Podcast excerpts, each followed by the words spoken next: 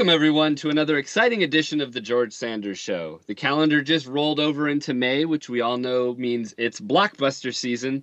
Uh, and so, of course, we're going to talk about the new film starring Kristen Stewart, Chloe Grace Moretz, and Godzilla star Juliette Binoche, Clouds of Sils Maria. Written and directed by Olivier Assayas. Uh, I think it's the biggest movie opening this weekend. Um, and so I'm sure everybody's eager to hear uh, our opinions on this film.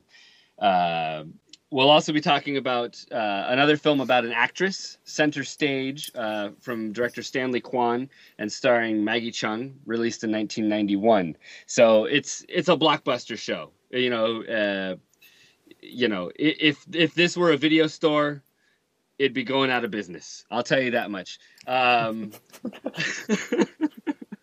I like that. Uh, that's clever. Wordplay. That was good. You like that? Yeah. I just came up with that on yeah. top of my head. How you doing there, Sean? I'm I'm okay. Yeah. Yeah. yeah. All right. Yeah. Yeah. All right. Glad to hear it. Uh, we'll also be uh, tying in with all of that good stuff. Uh, Juliette Binoche will be our person of the show.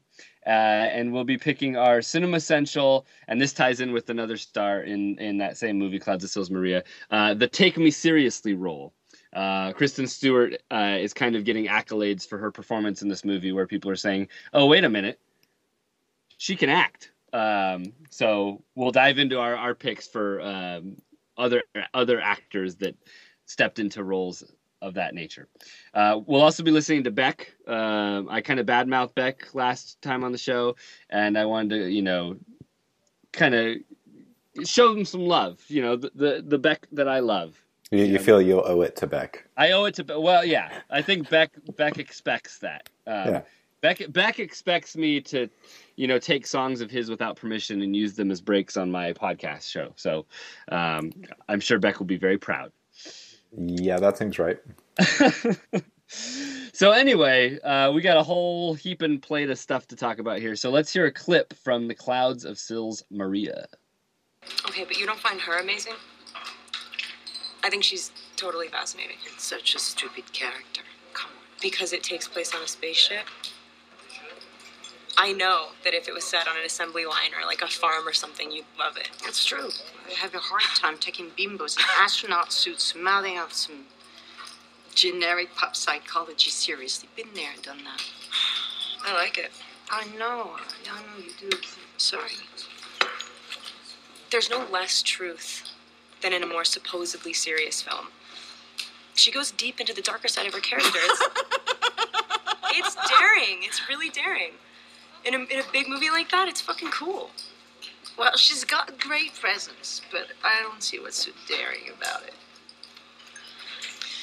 Despite her superpowers.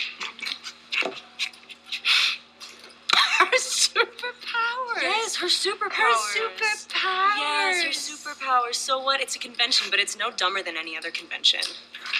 Despite her superpowers, she's emotionally defenseless.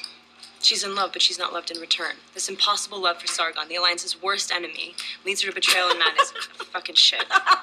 Are you telling me there's nothing there worth playing there? I don't know. I don't know.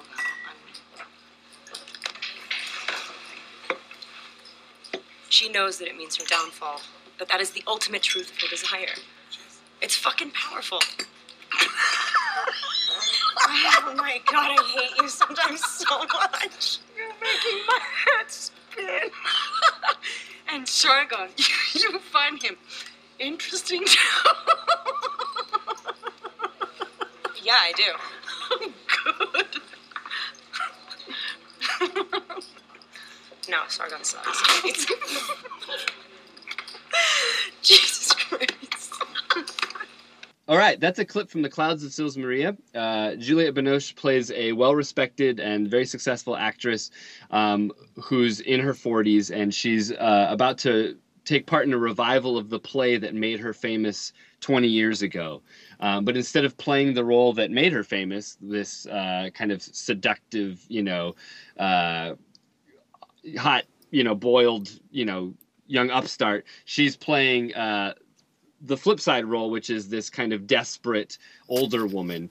Uh, and the whole movie is kind of her coming to terms with the fact that that's where her career is at. Um, and and she's wrestling with all of these ideas many more ideas that we can I think dive into in a, in a little bit too. Um, and along for the ride to to kind of bounce ideas off of is Kristen Stewart, who plays her assistant, um, who's you know on the phone constantly scheduling you know uh, photo shoots and interviews and stuff, but then also reading the lines that Juliette Binoche's character you know used when she was playing the younger part. So it's definitely meta textual the movie comments a lot on itself um, as it goes along.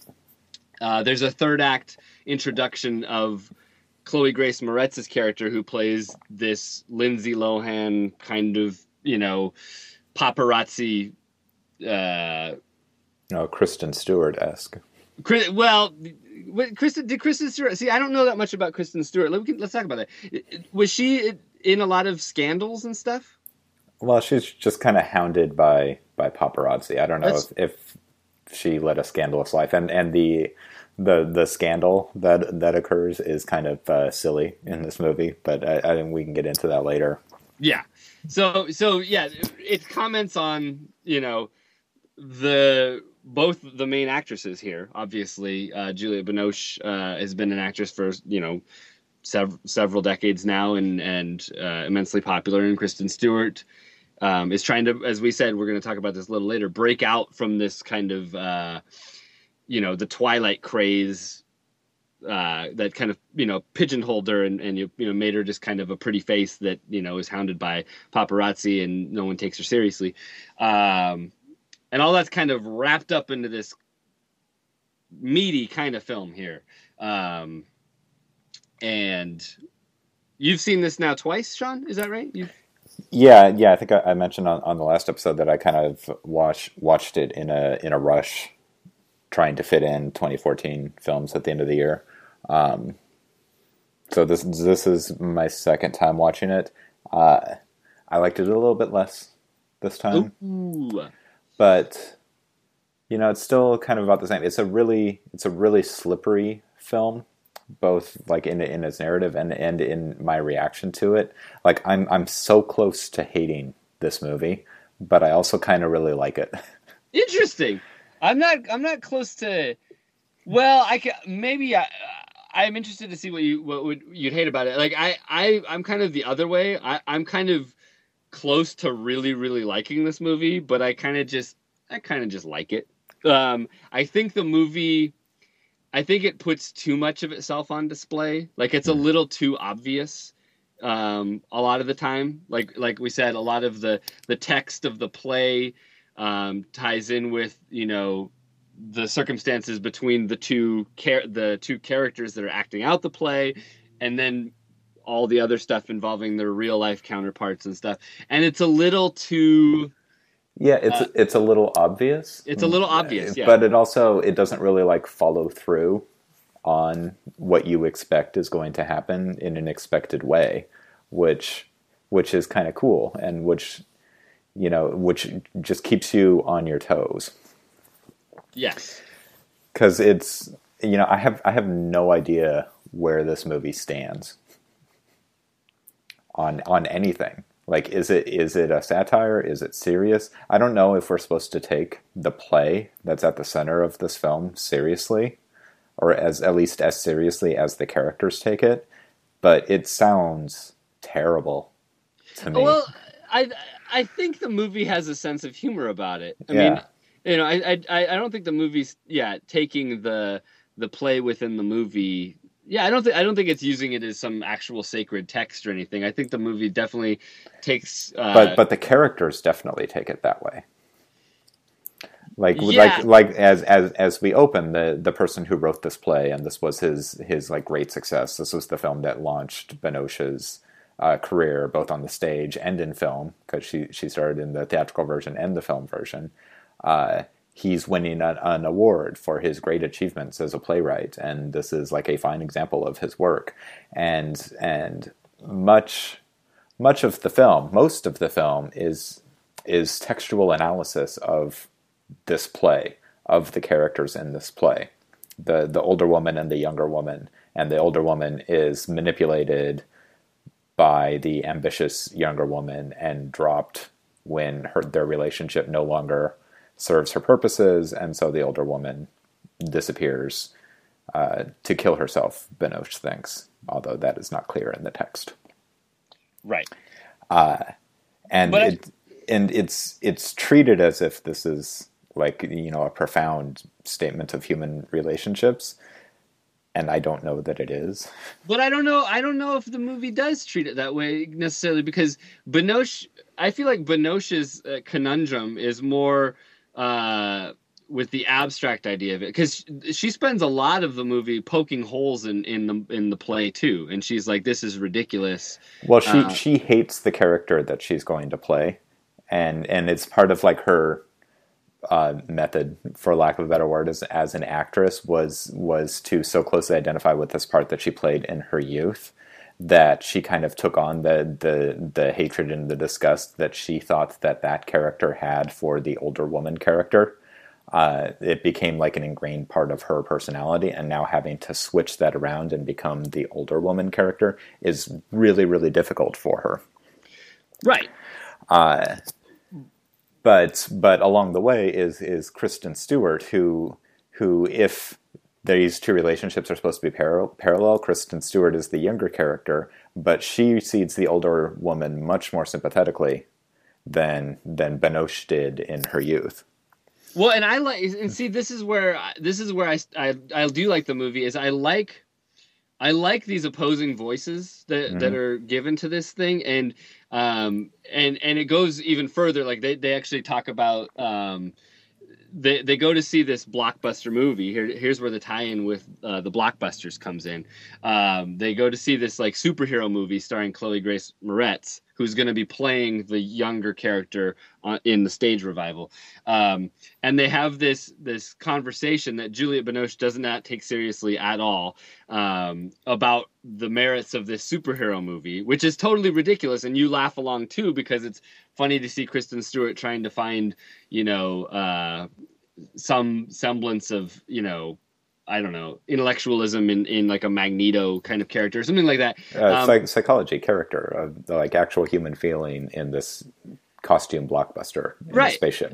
And then, but then I also am like, yeah, that's a totally valid argument, you know. And so, like, right, I, and and it's Stewart doesn't see a distinction between the spaceship movie and this play, whereas whereas Binoche can't can't bridge the gap. One is serious art, and the other is is blockbuster entertainment, and she can't take the other thing seriously. Although to me, the spaceship movie looks much more interesting than the play. I agree, yeah. and and and I think that that that one scene that that you you you highlight where they're talking about the movie that they just saw is by far the best scene in the film.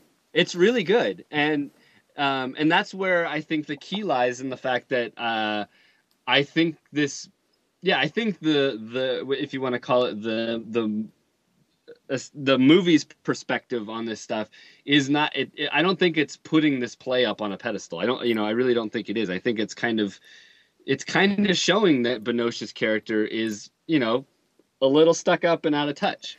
Yeah and i i i i, I hope that that is the case because the, the the movie the whole movie paints this this picture of of the the artistic elite of Europe as as this whole like international class of people that are 100% insufferable. Oh yeah. Every the, single one of them is just appalling. The older actor um yeah, who that, yeah who she you know fell in love with when she was younger or whatever and oh my god the minute that guy walks on screen but i think once again i think I think it's intentional. I think you're supposed to be like, "Oh my god, this guy sucks." Yeah. Uh, oh, definitely. I mean, that's yeah. that's uh, like the first the first half half hour of the film is this is this prologue, and it's it's not labeled as such. It just kind of starts with Kristen Stewart on the phone, and then there's going to the the award. Uh, the the guy dies. They have the the banquet. And Binoche has interactions with this old flame that she despises. Um, and then all of a sudden, there's a title card for part two when there was never a part one. Uh, and then well, and, and yeah, then no, part two then, is like the the next hour of the film is is Binoche and Stewart in the mountains rehearsing this play, and then they go and and uh, uh, uh visit um, Chloe Grace Moretz and, and kind of meet her. And then the the end is another epilogue where we have the the Moretz scandal and her relationship with an author and the director of the the play that they're working on, and they have various kinds of issues. So there's like a there's like the Eurotrash bookends around the two women main characters talking for the meat of the film. Right. Well, it's interesting because, like you said, the title card thing is really interesting because it, it does part two, and then it goes through, or does it say act two, or maybe it says it part says two. part two. Okay, um, and then it, yeah, it goes for super long, and you're expecting like a part three or something, and then you just get the epilogue. Yeah. Which like they there's only a title card for the part for part two and the epilogue, which is uh, a very curious uh, decision. yeah, and there's there's so many weird elisions in the film, and and Assayas ends ends a lot of scenes with with like fades to black at unexpected times, like like. Uh, Binoche and Stewart are going to walk into a room and they're going to do like a photo shoot for Chanel, and just as it's about to start, it, it fades to black. Mm-hmm. Or they're they're having a conversation about something, and, and just unexpectedly the scene ends.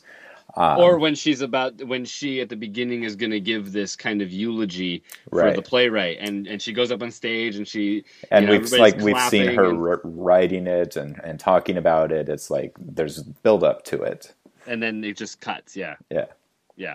Well, it doesn't cut it. It fades. well, yeah, it fades out, and then it's yeah. uh, it's over. That scene is over, should I say? Yeah, yeah, um, yeah. There's some interesting kind of pivots that this movie that this movie takes. Yeah, it's it's. uh it's really I think it's really clever how how Assayas uh, just refuses to let the movie be one thing, and uh, that's that's a line Stewart uh, has at, at a certain point when talking about the play is that the play isn't any one thing; it's an object. It changes the way you look at it, and and and Assayas is is like consciously attempting to make a film that you can't look at the same way twice, mm-hmm. because there is so much so much missing and so much that is possibly ironic. That it's just hard to it's hard to grasp. And I, I don't want to make like the obvious comparison that it's like the clouds but it is. It really is. It's it's a really obvious metaphor but that is what the movie is like yeah, uh, yeah. I mean, I, I like the you know I appreciate the you know e- even though it's fairly obvious, um, but you know when when these things are voiced, uh, these ideas of that you know art changes with you with your perspective as you grow older and you have different experiences and all those things. You come back to something and you see it from a different angle um, and stuff. And and this is a really good movie for for kind of voicing that argument and and uh, stuff let me ask you. So uh, we we mentioned at the top, uh, and and it, it's tying with our essential this week. Um, you know, Kristen Stewart. Kind of the buzz surrounding this movie is Kristen Stewart's performance, and and and uh, I don't know if that's a backhanded compliment um, or what, but I, I'm wondering, were you how how how did you take uh, Stewart's performance here? I think she's really good. I I uh, I gave her a, a supporting actress uh, Indy nomination Good. last year. I'm sure, just like Beck is excited about my inclusion of him on this show. I'm sure she was happy to receive that nomination. Hey, the uh, the Kristen Stewart fans, and they are legion on Twitter, were very happy on Oscar night when I announced her her nomination. So. um, yeah, I I, it's a fine performance. I, I think I think it's solid. Um, I don't know much about Kristen Stewart prior to this movie, so like my bar wasn't really like low or anything. Like I've only seen Adventureland um, with her in it, and so I don't have like the weight of Twilight movies or anything like behind involved with that. Um, I I don't I, I of the three people, the three mainish characters, I actually prefer the performances by Binoche and Chloe Grace Moretz uh, more than Kristen Stewart here.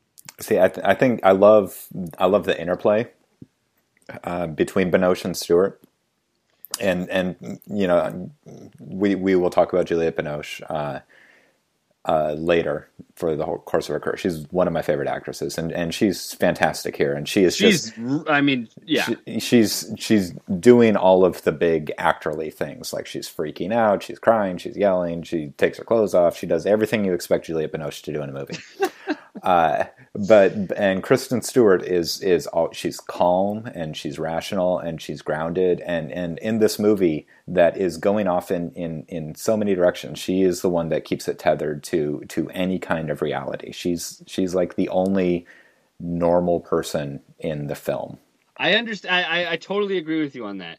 Um I just I I think I mean once again the the, the reverse of what I just said um, I don't have any baggage of Kristen Stewart prior to this movie, but I think I brought the baggage into this movie of oh my god, I'm about to be blown away by Kristen Stewart, mm. and uh, you know, I it's a it's a solid role, and she and she absolutely handles it capably, um, but I wasn't like, I wasn't suddenly uh, you know sitting on the edge of my seat for uh, Kristen Stewart's performance or anything. No, it's not. It's not a very flashy performance, yeah. but but which is which is probably why it's getting you know attention is that she's actually trying to you know. Well, she's never. I, I'm pretty sure she's never been a flashy actor. I, I, think that that kind of underplaying, monotone mopiness is is her thing. Um, I think she she. I've only ever, ever seen her in Adventureland. I think that's the only other thing you've you've seen her in too. Uh, she seems really smart in this movie. And I think that maybe people think that that. Are you is, sure it's not just the glasses? It might just be the glasses, but I think that people think that that is acting. yeah, maybe. Uh, and you know, we don't know what acting is. Yeah, you know what's funny is which is a funny thing to say because we're doing a podcast about acting, but whatever.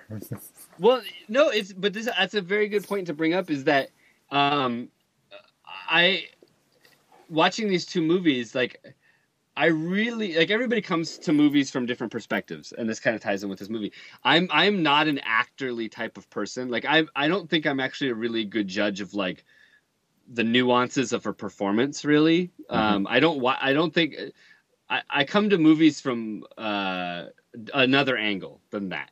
Um, I, I'm much more interested in in story um, and and technique and stuff. I mean, I, I, I get when there's someone being really horrible or someone knocks it out of the park, but um, it's definitely not my strong suit. Is is uh, following acting, um, and so I'm I'm definitely not the best judge of this kind of stuff. Is is the caveat that I'm trying to bring to the table here.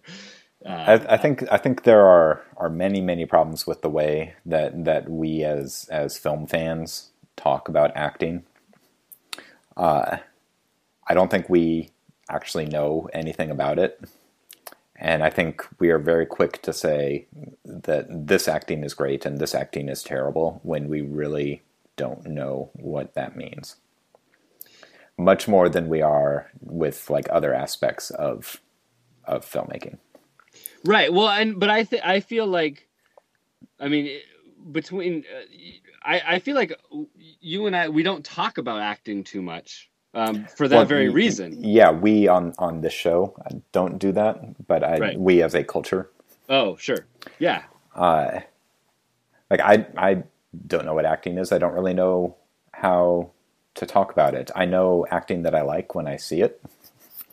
Right. But I, I, I feel like a lot a lot of people will will dismiss performances they think are bad for for specious reasons. And I think part of the problem is that actors love to talk about acting so much that you think that you watch like a inside the actor's studio and you understand what acting is.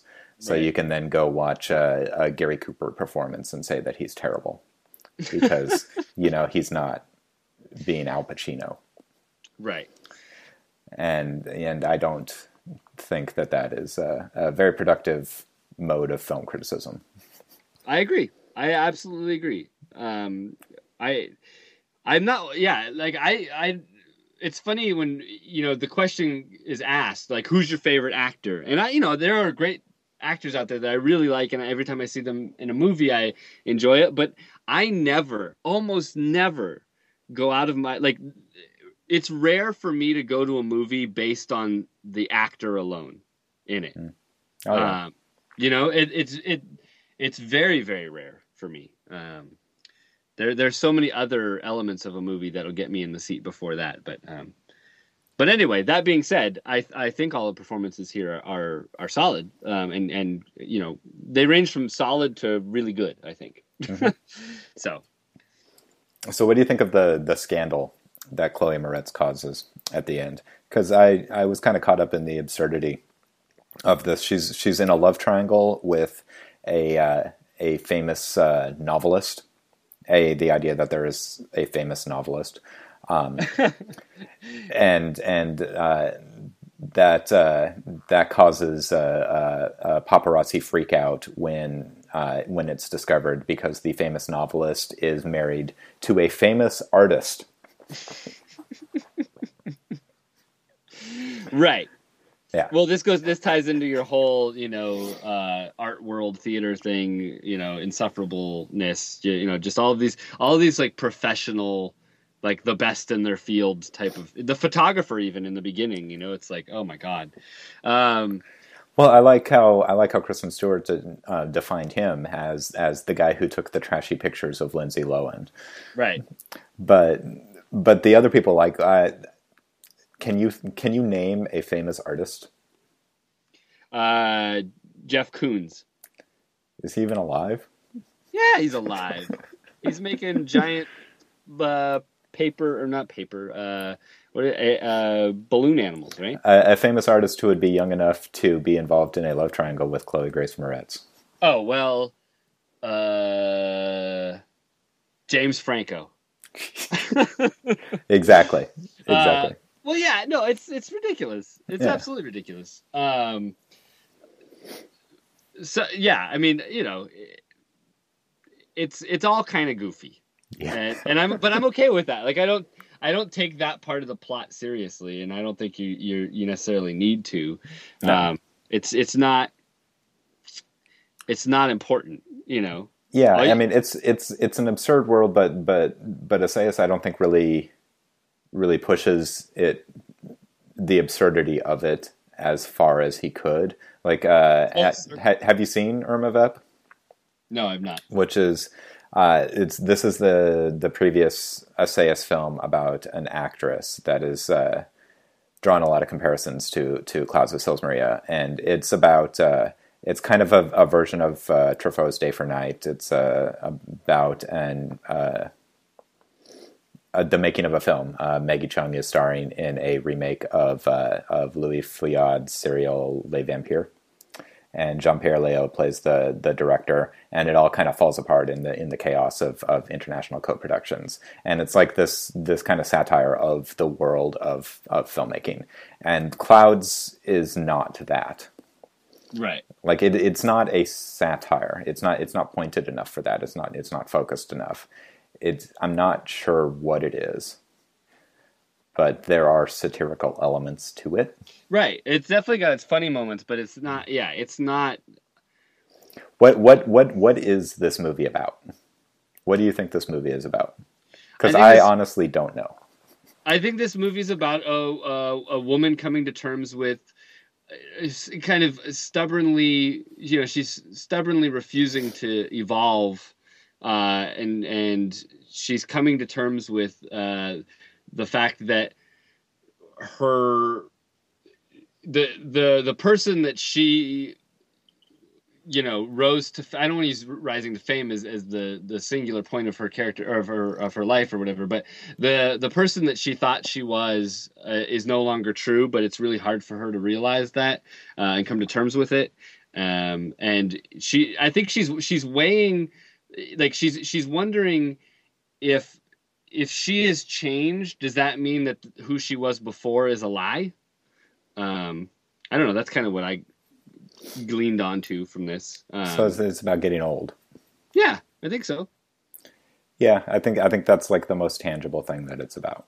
Yeah, um, yeah, yeah. I think you know. I don't think it's I, like I said, I don't think it's incredibly profound, and I think a lot of it, its stuff, you know, because of its, you know, the textual analysis that's going on, it it does, you know, become a little obvious at times. Um, but I think it's you know it's interesting enough. I was you know I was engaged enough and and um, you know Like Yeah. once again, once again, that cast really you know carries a lot of it. So I mean, I think I, I, I really do think it, it is about acting first and foremost, and I think I think that everything that happens in this film is just kind of preparation for the Binoche character to take on this part, and that's why the film ends where it does.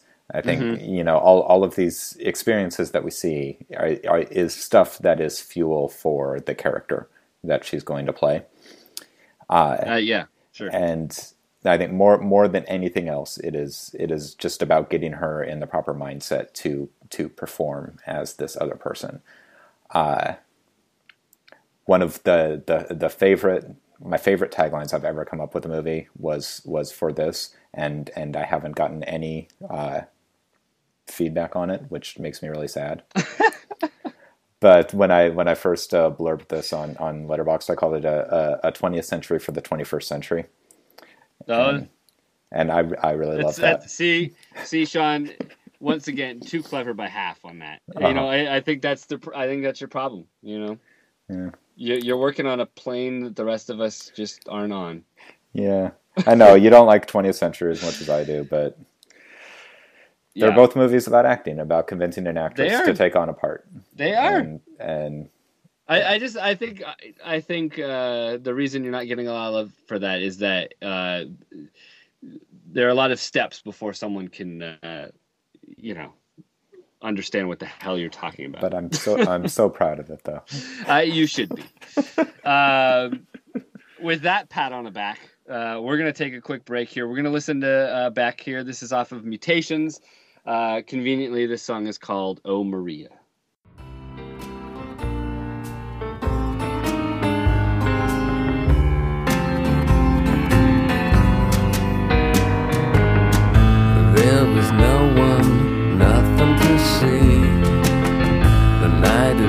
Is useless, and so are we. Cause everybody knows the fabric of folly is falling apart at the seams. And I've been looking for a good time. But the pleasures are seldom and few.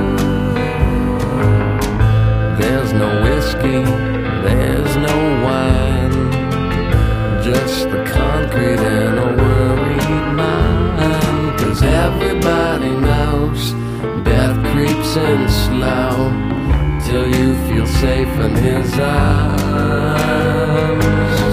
And I've been looking for a new friend, and I don't care if he's decrepit and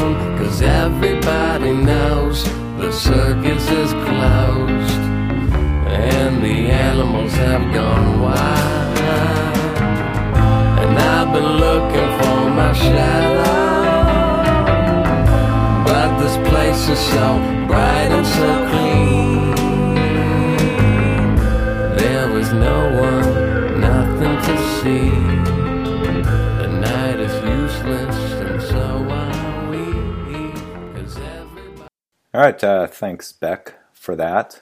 Uh, uh, Hell of a job. Hell of a yeah, job. way to go, Beck. Uh, like we we talked about last time, we're not really talking about news very much, but we did want to mention that the we will be covering the uh, the Seattle International Film Festival again this year.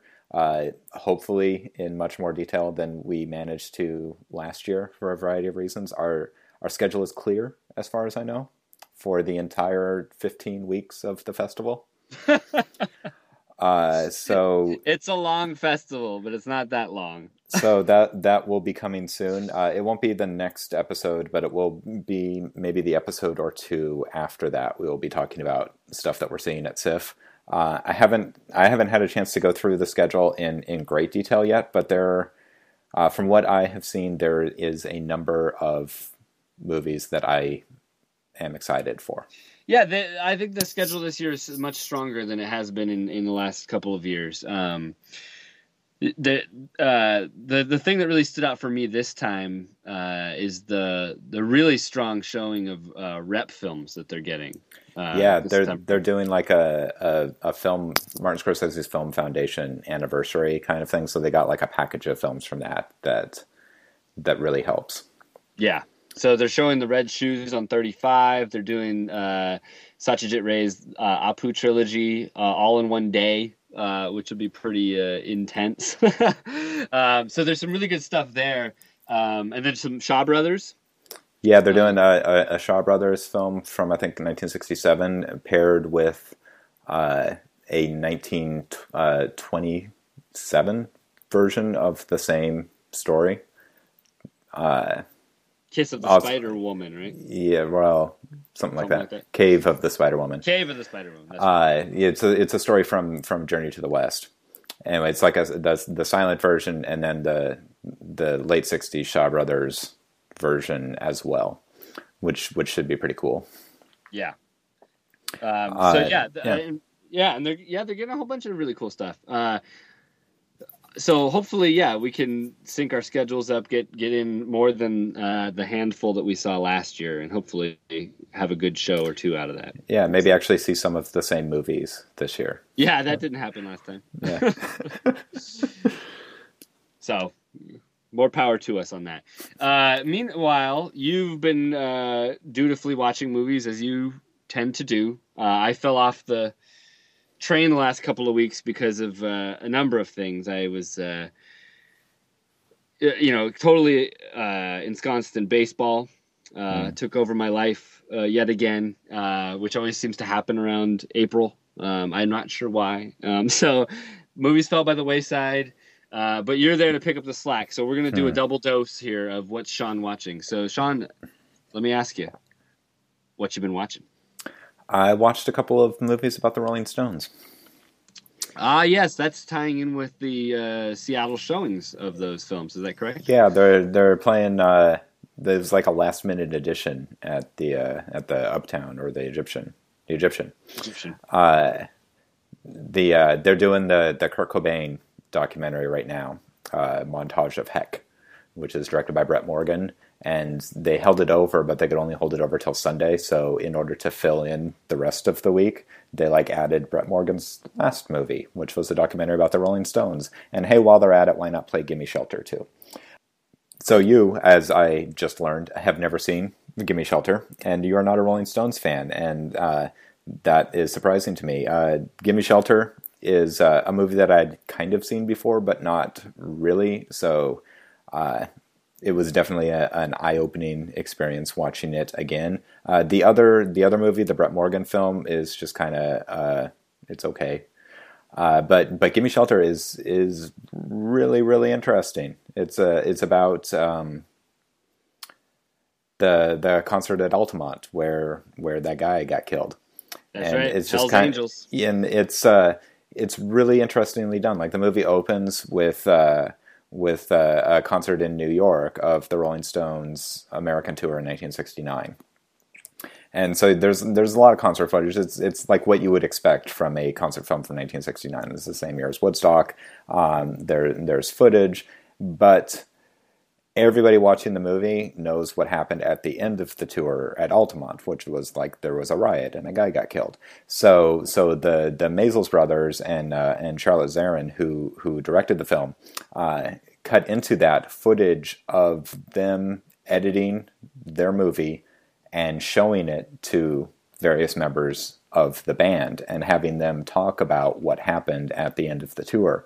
So you'll you'll you'll see a, you know footage from the concert film and uh, Mick Jagger talking and saying something you know Jaggerish, and then you you cut to him watching footage of himself and just kind of being disgusted with himself, mm-hmm. which is is this really weirdly meta twist from people who are supposedly cinema verite filmmakers, and it just kind of is another step in deflating the the myth of cinema verite and, and objective documentary cinema, which is something that somehow got became like the dominant idea of what a documentary was supposed to be like in the culture, despite never actually being a thing that existed. Yeah, and I find that really interesting. uh, and also just the, the the portrait of this whole generation of people in Gimme Shelters is is really fascinating. The the the baby boomers, the the hippies are just they're all just terrible, terrible people. It's a generation of assholes. Oh, absolutely. Can't stand them. And, Can't stand them. And I'm really kind of fascinated by the Rolling Stones and the way that they interact with them. And and the the Brett Morgen documentary gets into this uh, a little bit more because it's a more comprehensive look at like the entire career of the band. And there's there's footage of of them on stage when they're just starting out in London and they're and they're a cover band. But even then, people are constantly jumping onto their stage and like hitting members of the band and grabbing them. It's just it's complete chaos wherever they go. So this idea of like a riot at all at a Stones concert is totally expected. It's a thing that happens at Rolling Stones concerts.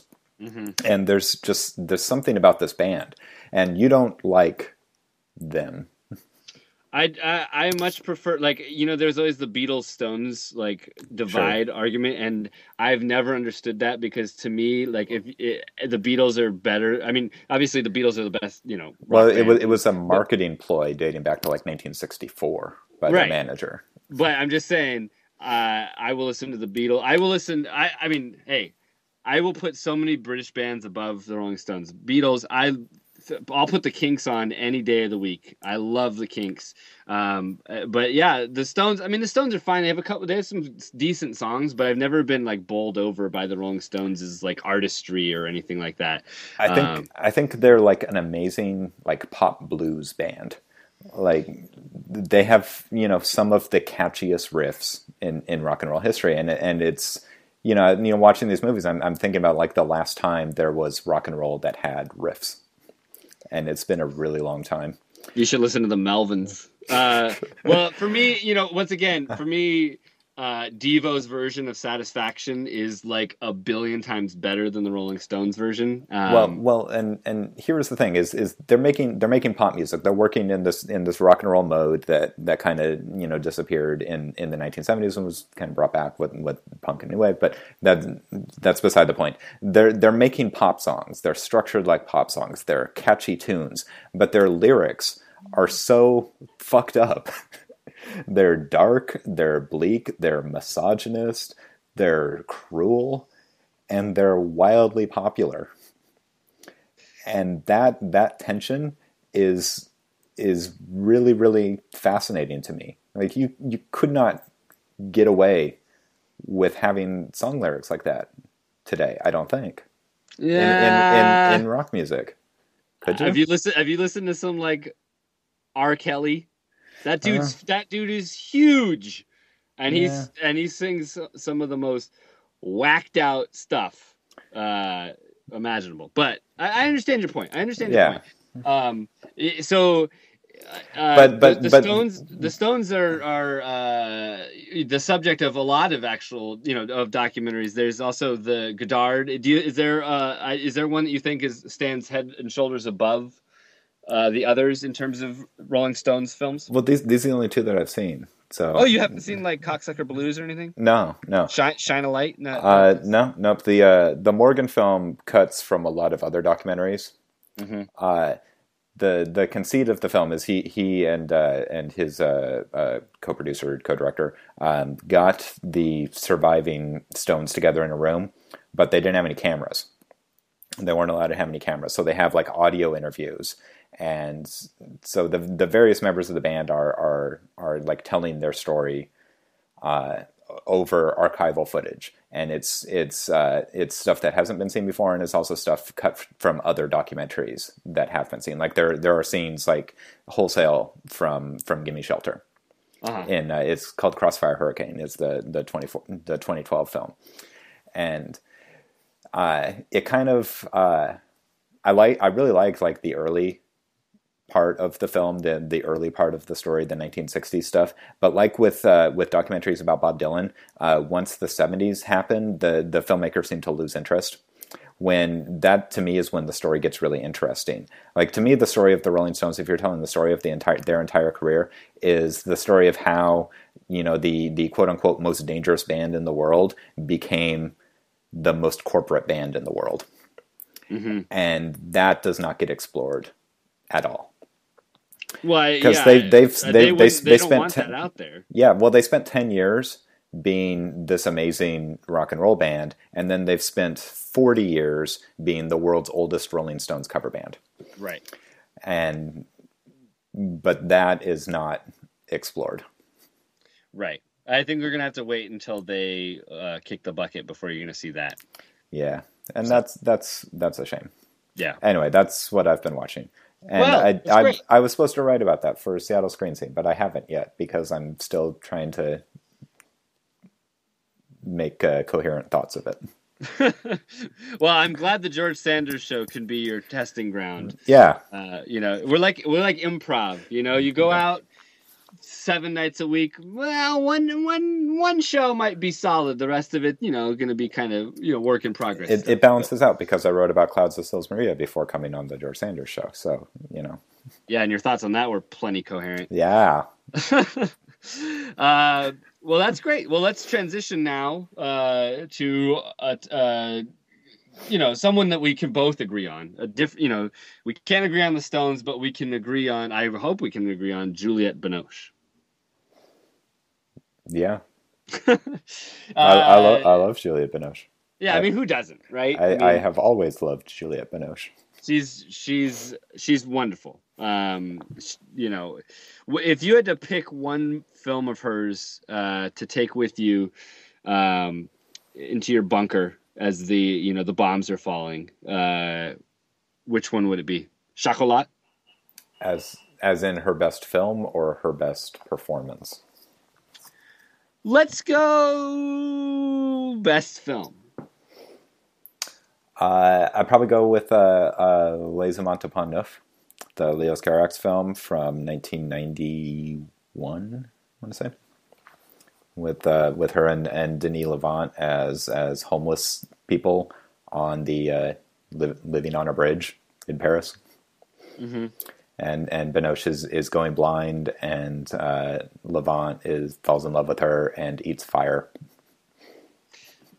Haven't seen it, but it sounds uh, it sounds exactly what I would expect. it's it's really it's a it's a very terrific movie. I I love it a lot. The on- the only other choice would be uh, uh, Three Colors Blue, which was Which is my choice. yeah that that was the the first Juliette Binoche movie I saw. That was the uh, Yeah, I feel like that that movie I could just uh, uh, live in. Like I could rewatch. There's that movies. There's so there's so much to just like you know, absorb in that movie, and it's just it's such a wonderful experience. yeah And- it it it wasn't the first art movie I ever saw. But it was it was one of the first times I, I, I saw a movie that, that baffled me the first good way. time I Yeah. watched it, but then I I decided to keep watching it until I figured out what was going on, Yeah, um, and that was that was when I was a, a freshman in college. Saw it on video, and it was the uh, the first French actress I fell in love with was Juliette Binoche in that movie. I think a generation uh, will agree with you on that. And you've always said, uh, uh, and this has been true, is is um, Juliette Binoche is is is such a crossover um, phenomenon, you know, in in the states um, that oftentimes the only time we'll get to see a movie by a certain director is if you know, like a foreign director Mhm. um, on a screen in in the United States, is if uh, Juliette Binoche is uh, starring in it and and it's true. You know, there are a lot of movies like Flight of the Red Balloon Mhm. uh, and stuff where Certified copy. certified copy where um, you you the only chance it's got. You know, she's bankable.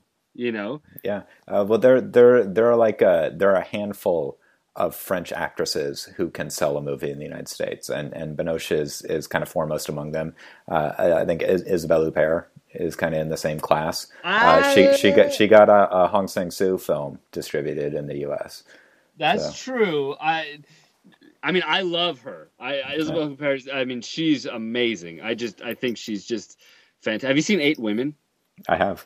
Oh God, she's so good in that movie. hmm Um, but yeah, but Binoche to me is a class of her own. I mean, she she's done it so many more times. I guess. Oh well, sure, and well, she's also had more success in Hollywood than than Huppert has. Like Huppert was Oh, in, sure. in Heaven's Gate, right. but that's not really a mark in her favor. Where Juliette Binoche is an Oscar winner for The English Patient, Right. which I still think is a great movie, Uh, I've never seen the English. and nobody thinks that anymore. You should you should see it.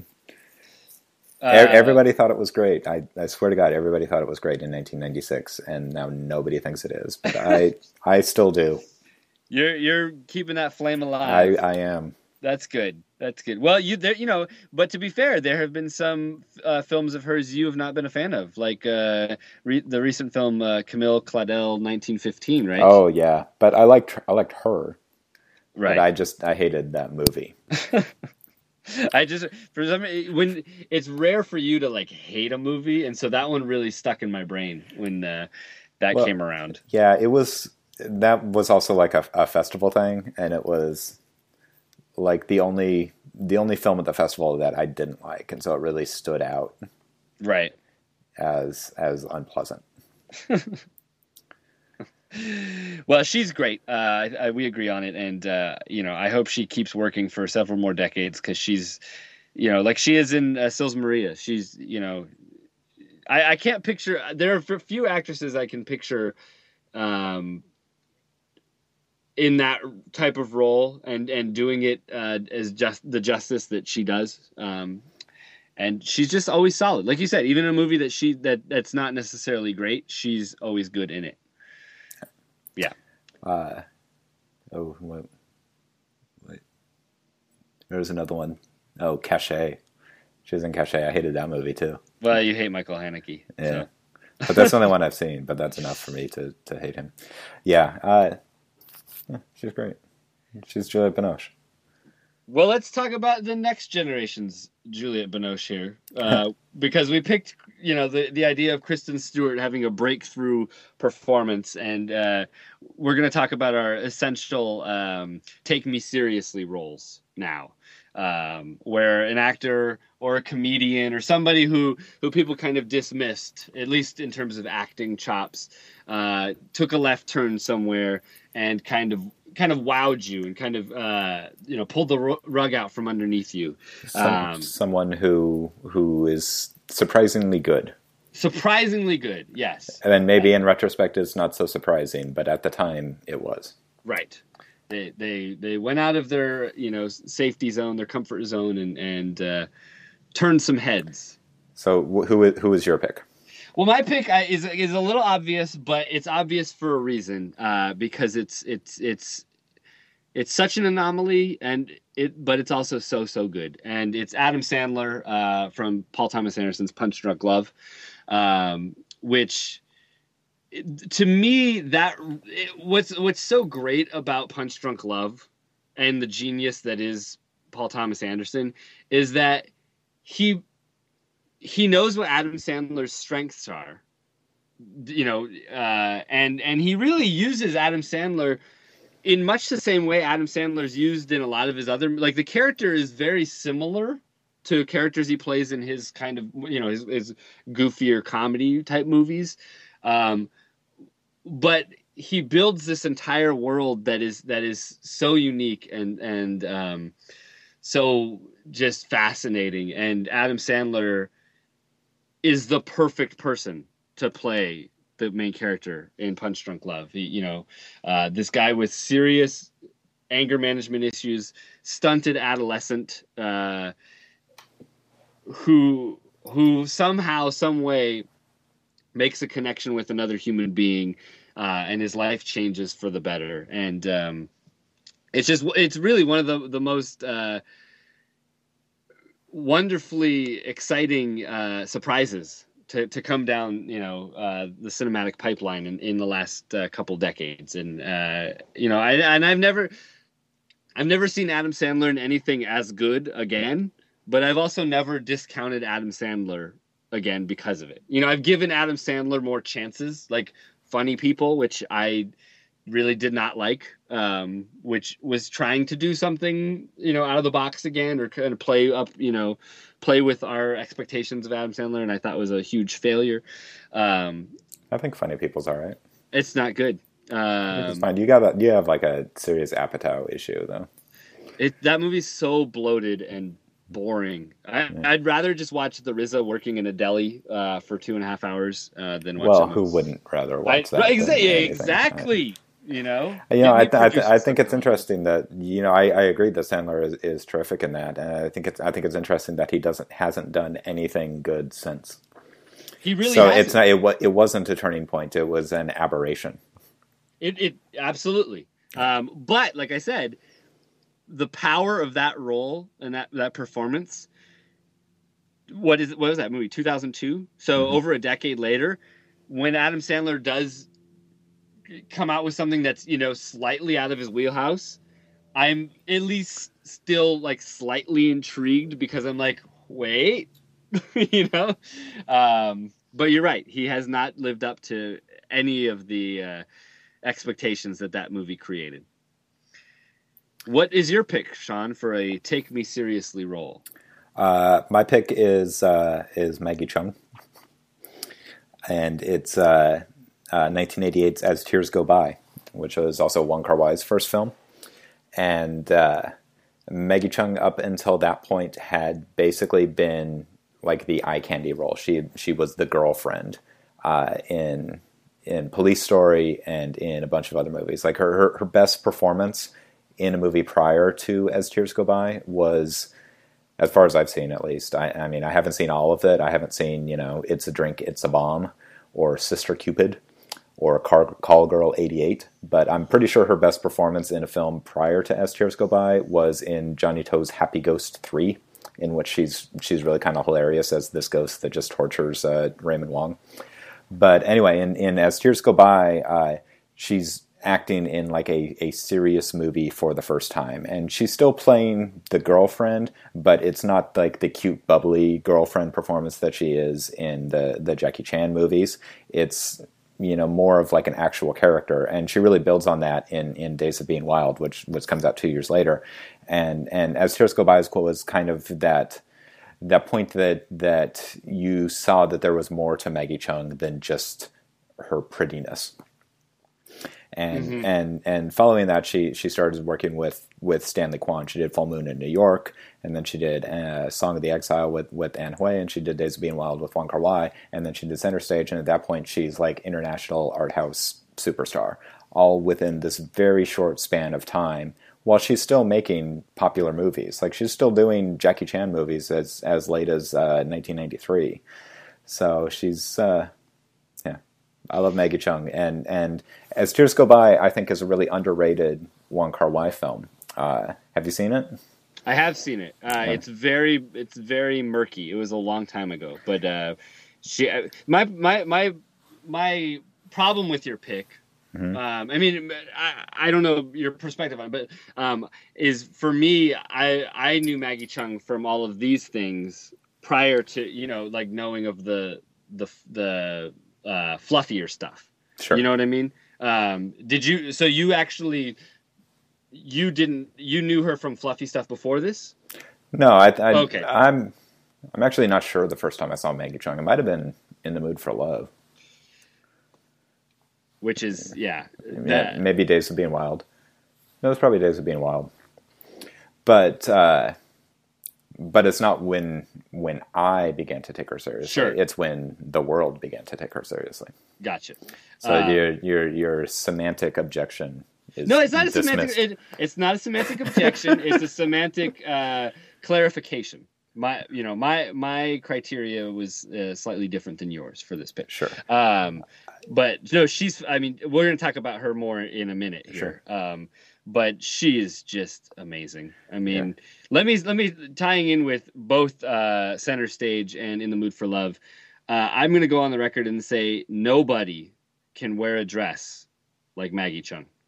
That's true. Let me uh, to to kind of bolster my point. Let me read off the list of the other films that Maggie Cheung appeared in in 1988, and and these are just the titles. And to be clear, I've only seen one of these other movies, so they may be much better than their title. But here here they are: uh, Call Girl '88, Love Soldier of Fortune, Paper Marriage, Mother versus Mother, Moon Star Sun, How to Pick Up Girls, The Nowhere Man slash Beloved Son of God, The Game They Call Sex. Last Romance, uh, Police Story 2, which is a very good movie, but again, she's just the girlfriend eye candy role. Uh, and my favorite title of all, Double Fattiness. so that's where her career was before she, she started making Wong Kar Wai movies. Well, yeah, Wong, Wong Kar Wai has the magic pixie dust, as it Yeah. were. So, um, no, she's just she's phenomenal. She's great. Yeah. Uh, and she hasn't made a movie in uh, five years or so now. Uh, yeah, almost 10. I think uh, uh, Clean was her last one in what, 2006? Speaking of Olivier Assayas, was her last, uh, 2004, was her last uh, starring role. Yeah. She was, uh, Wikipedia said she was in a deleted scene of Inglourious Basterds, which, damn you, Quentin Tarantino. That's awesome. Yeah. Uh, but yeah, uh, uh, Clean, which uh, was directed by Olivier Assayas, who she was married to for a brief time. And which is why we tied in both of these films this week. And also, they're they're both about actresses. But Well, that's true. yeah, But uh, well, speaking of center stage, why don't we hear a clip of that right now? sure. Okay. Okay.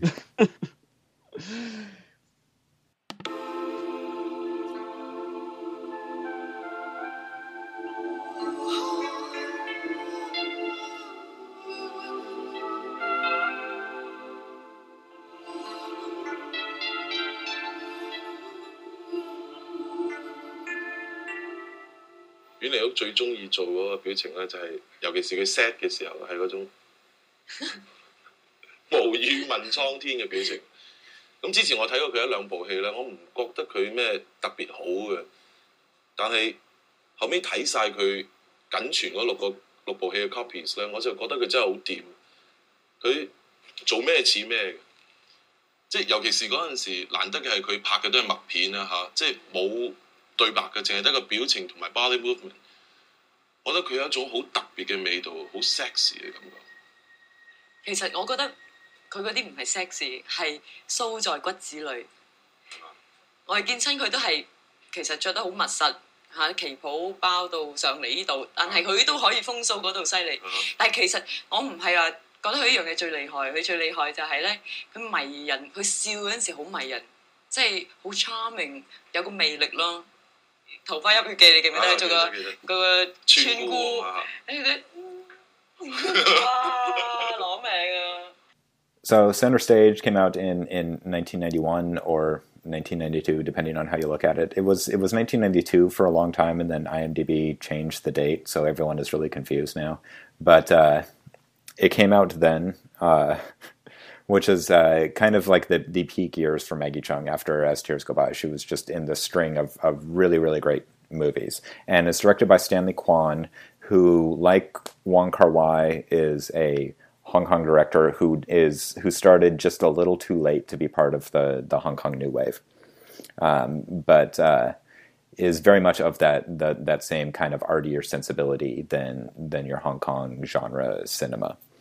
Uh, Center Stage is a biopic about an actress from uh, the silent uh, a, silent film actress from uh, uh, Shanghai in the 1930s named Ruan Lingyu, who was was very very famous uh, in her time, and then killed herself at age 25 in 19 or age 24 24 in 1935.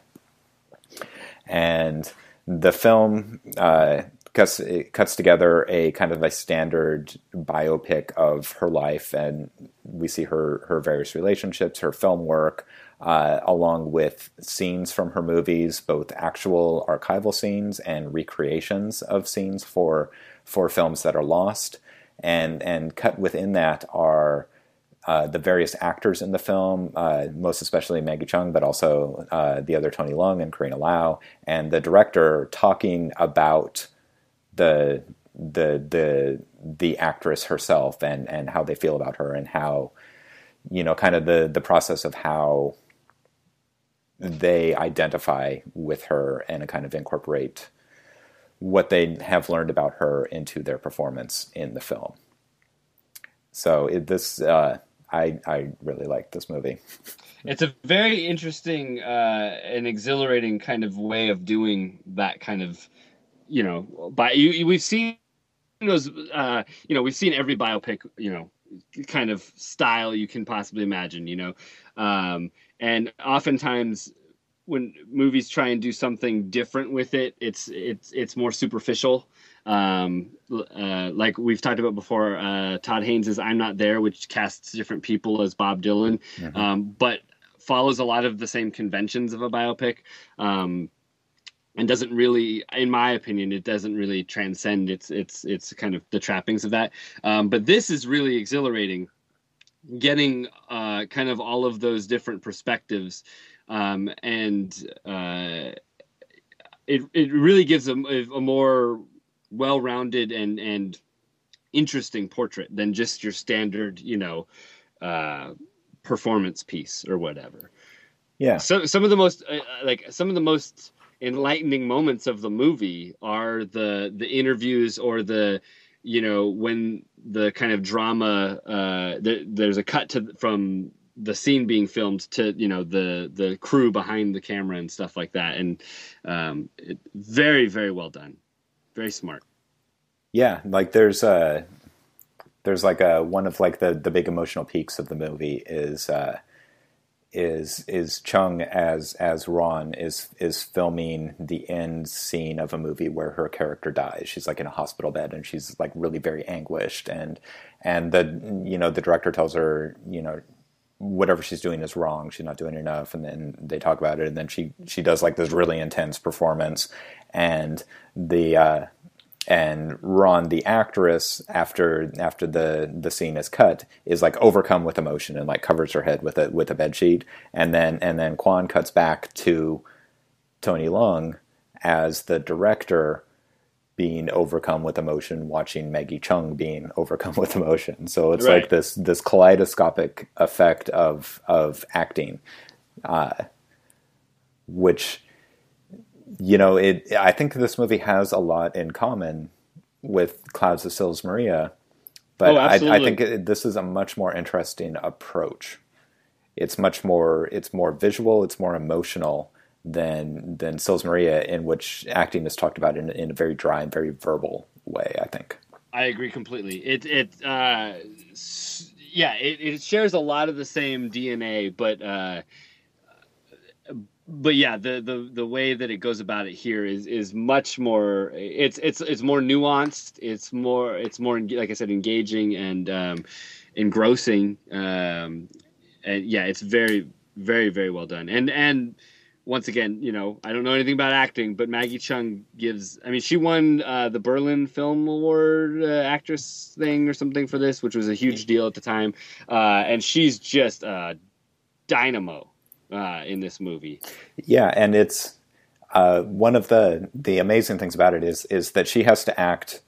You know, she acts as herself, and I don't know if those interview scenes are are actual Maggie Cheung or Maggie Cheung in in quotes right. Uh, but then she also acts as as Ruan the the the person, and as Ruan the actress. Right. So, and those are two completely different things because she's acting in a silent film mode that is entirely different from the the kind of, of acting that, that that people are trained to do now. But she does it really well. Like it is not the like the broad, obnoxious pantomiming of something like The Artist, which doesn't understand silent film acting at all. Like I, I think Maggie Cheung and, and, and Stanley Kwan really understand what makes silent film acting good and what made Ruan a good actress. And you, you, you cut from the scenes of Maggie Cheung uh, recreating her films to her actual films, and it's the same style of acting. And I would like to give a shout out to the actual actress. Um, I, like her performances in in in these clips that we see from her movies, um, that they're so uh, electric. Like you can tell just from the the brief snippets that we get that she was a real talent and um, like I was really engrossed with with uh, her performances. The little snippets we get, it felt very. I don't, I, you know, saying contemporary is is is a mean thing to say because it it mean it sounds like the acting of the past was horrible or Right. something like that. But but her character, like I I didn't for at, at moments I was like, is this really archival footage? Because the the way she carried herself in these films from the 1930s felt really honest and just like really of the moment. Um, Yeah, like she, you said, it wasn't this broad kind. And you, you know, yeah, sure, movies that try and ape silent films get it wrong, but also, you know, silent films a lot of times did do these kind of big, expressive things, and the clips we see, that's not the case here.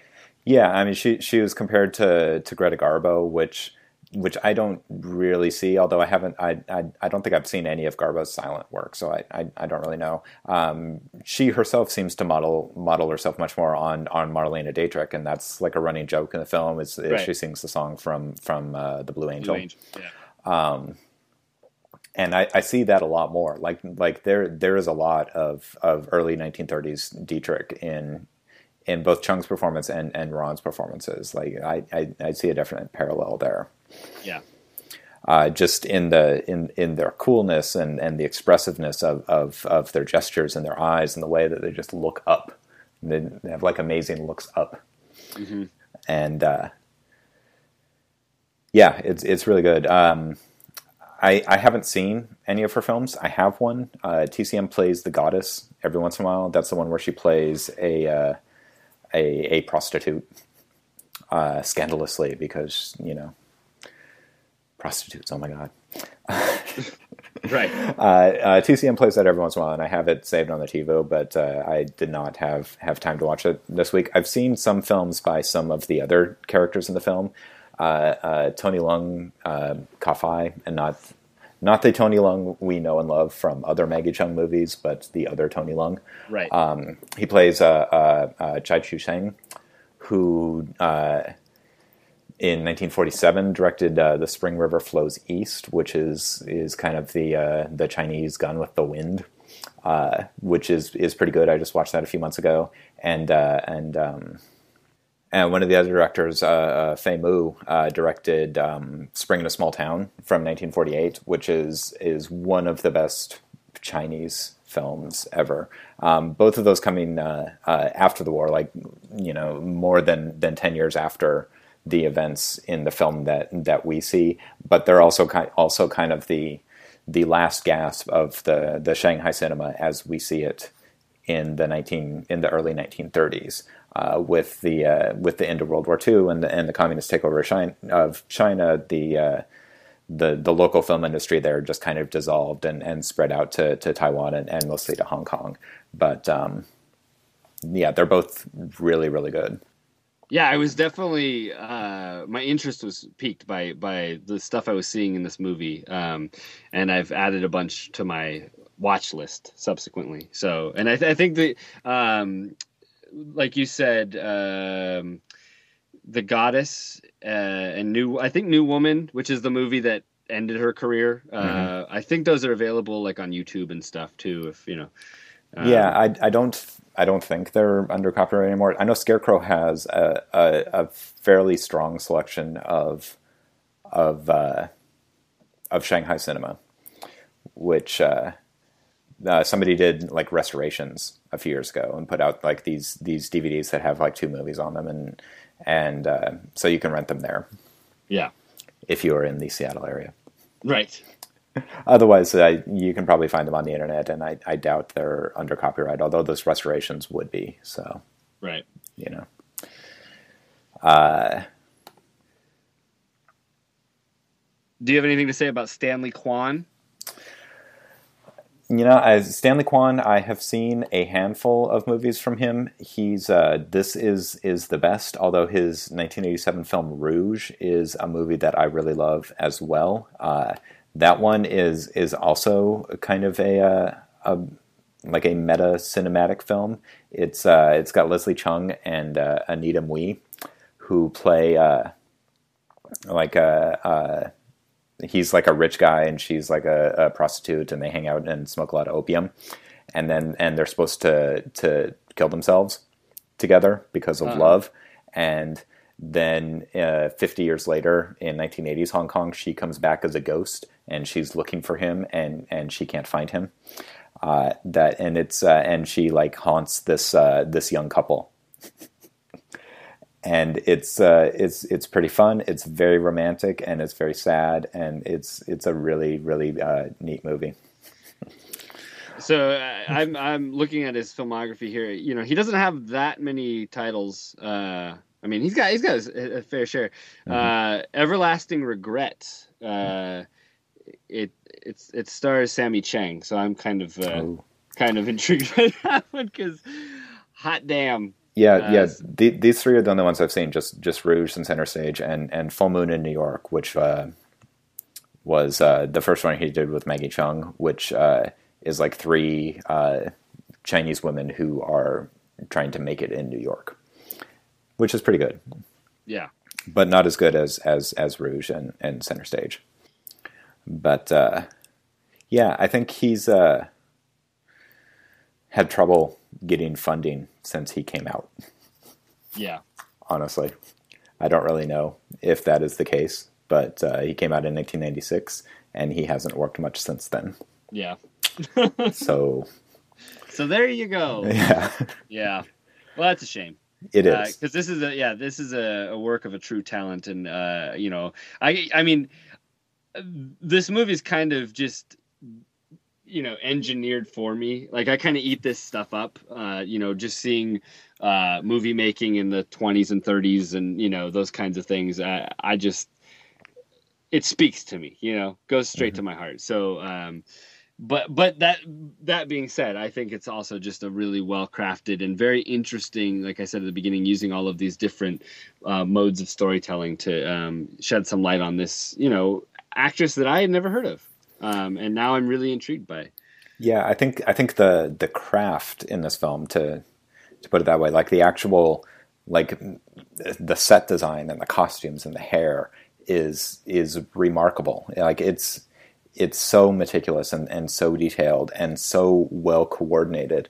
Like there's a uh, a scene that, that Maggie, Maggie Cheung has uh, in her apartment in her bedroom with uh, she has the scene with her ex husband who has come back and is is like tormenting her. And she's wearing this uh, this this dress that's uh, checked blue and orange, and the blue and orange kind of matches the blue and orange in this uh, pic, uh, painting of a vase of flowers on her bedroom wall. And given the, the light in the room, the, the orange in the wallpaper is the same as the orange in her dress, and it's all just very well coordinated. And then just a couple of scenes later, she's in that same room with her current uh, uh, lover. Lover, and uh, and and the the dress she's wearing is is is kind of black and lacy and with like all like little swirly patterns, and that swirly pattern matches the black in the wallpaper. So it's the exact same wallpaper, but it matches two completely different outfits. Yeah. So there's just all of these little details, and and just uh, just scenes of Maggie Cheung looking out windows or walking upstairs or looking at the light. And the, there's this marvelous like fake backdrop of Shanghai. Oh, it's great, isn't it? Yeah, that is of uh, it's it's part of the studio where where they all work at, but it it kind of dominates the offices as well. So it's just this this artifice, and it's yeah, yeah. I, I love this movie. I really do. I'm really glad to have seen it again. It's been a long time since I've watched it, uh, and I am really glad that it that it holds up. Because the when it, when I first watched it, I didn't know. I had seen very few Chinese films. I didn't know any of any of these people. I didn't know any of these actors. I kept looking for for the Tony Leung from Chungking Express, and I couldn't find him. And and to see it now, having you know watched a lot of Chinese movies, um, I, I am glad that it that I still liked it. Yeah, and I'm glad that you liked it too. Though you know whatever. you didn't like it as Oh. much as I did.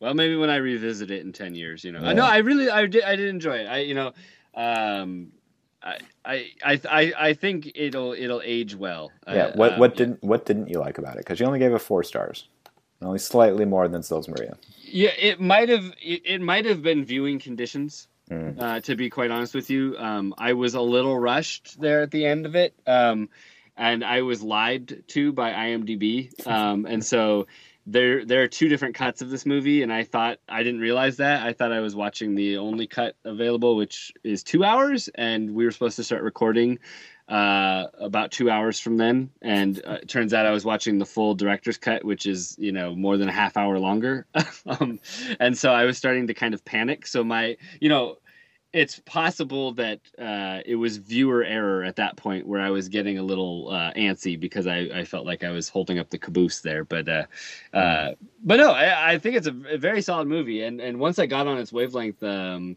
within you know the first I don't know half hour or so, uh, I thought it was just sumptuous and and uh, very exhilarating. So it's a thumbs up from me. so anyway, we're gonna take another break here. Um, and you know, I, I was talking smack about Beck uh, the other day, and uh, we're gonna play a song now that this this is the the Beck that I loved, and it's not a good song.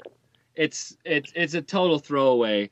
Um, but Beck has you know taken himself so seriously in the last decade and not really given himself an opportunity to be really stupid and that's why I fell out of love with him. Um, so here's a song uh, that he did live on the radio in 1993. Never got an official release. Uh, it's a song called "Whimsical Actress."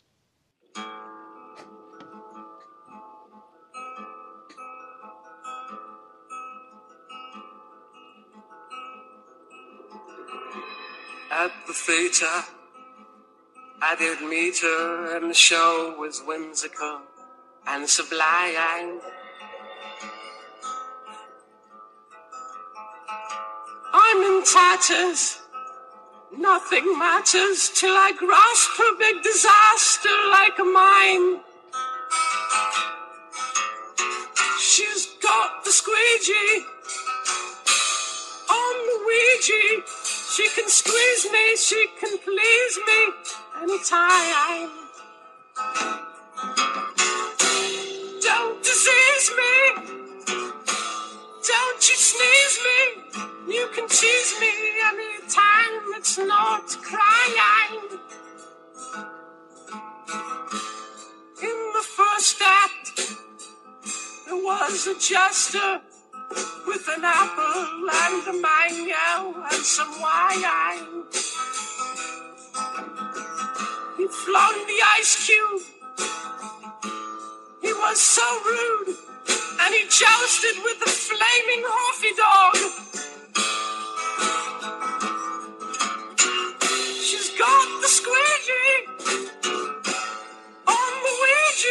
She can squeeze me, she can please me anytime. All right, thank you, Mr. Hansen. Uh, I hope we have mended the bridges that we have previously burned. Uh, actually, frankly, I don't give a damn. But uh, we've got a, an exciting show coming up uh, next time around. Uh, the new film Pitch Perfect 2 is coming out very, very soon. Yay! And one of us is very, very excited about it. Uh, I won't tell you who, um, but we're going to tie in with that. Yeah. We're going to tie in with that, uh, I'm sure, to be, you know, fantastic film. Uh, we're not going to talk about it because we don't have another argument that breaks the internet. Uh, but we, are going to we, talk about. We already talked about it. You can you can listen to our podcast where we talked about Pitch Perfect and how awesome it is. Right. That was uh that was a fun episode. Uh at least when we were listening to the Ramones, it was fun. So we're gonna talk about, but we're gonna do music. We're gonna do music again. Uh, this time about uh, women playing music in school. Um, so we're gonna talk about uh, a film that I really, really enjoyed that I saw a couple years ago. Now, uh, Linda, Linda, Linda. Uh, and we're going to pair that with The Affairs of Dobie Gillis. So that'll be our Pitch Perfect 2 episode coming at you two weeks from now. Uh, hope you check that out. Uh, if you are in Paris, France, uh, you should swing by.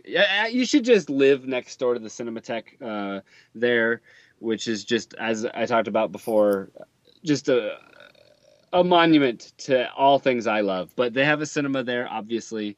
Uh, and they're currently doing two concurrent series throughout the month of May. Um, they're doing, I don't know if it's a complete retrospective of Buster Keaton silent stuff, but it's pretty close. It's a lot of Buster Keaton short films uh, being packaged together. Uh, you know, a few a day, and then uh, Michelangelo Antonioni movies uh, also. And so I think that'd be a really fun night at the movies. Is go see like uh, Cops or The High Sign, and then you know the passenger uh, yeah. or something like that. A that lot, be, a lot of emoting going on. A lot of emoting going on at that time. So uh, you know, I'm sure Paris is is very excited about that series. So go check them out. If you are in Vancouver, there is a documentary film festival that has just started, the Doxa Documentary Film Festival. And playing as part of that on Saturday, May 9th at the Vancity Theater is Hit to Pass, which is a movie made by people that I know that is actually really, really good. And you should go see it. It's, it's a documentary about a demolition derby car race in uh, Prince George, British Columbia. And it, uh, it starts out being about that, but it becomes about much more than that about about identity and about generations and about about nations and it's there's also video games. It's a really, really cool movie, and I hope more people go and see it. And I hope it comes to Seattle at some point. But cool. Yeah, yeah it's uh, it's, like fun. It's playing in Vancouver, so go see it. Will do. I'm on the next train. I'm on my way up there. Right. Uh, you can find out more about us uh, at the George Sanders Show.blogspot.com. We're on Twitter at Geo Sanders Show. We have an email account, the George Sanders Show at gmail.com. And one of us at least writes weekly on seattlescreenscene.com.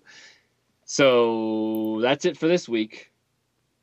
Here's George to sing us away, sing us to sleep.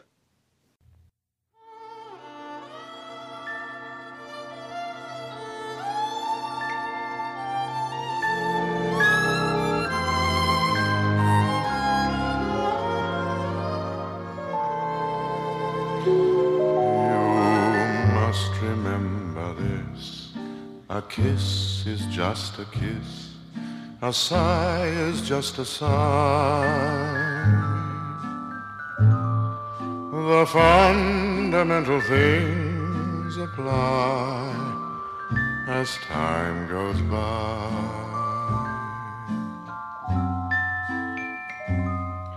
And when two lovers woo, they still say I love you on that you can rely. No matter what the future brings as time goes by.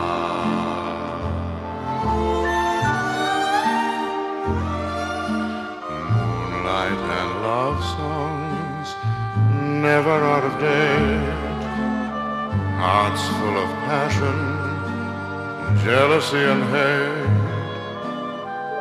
Woman needs man, and man must have his mate, that no one can deny.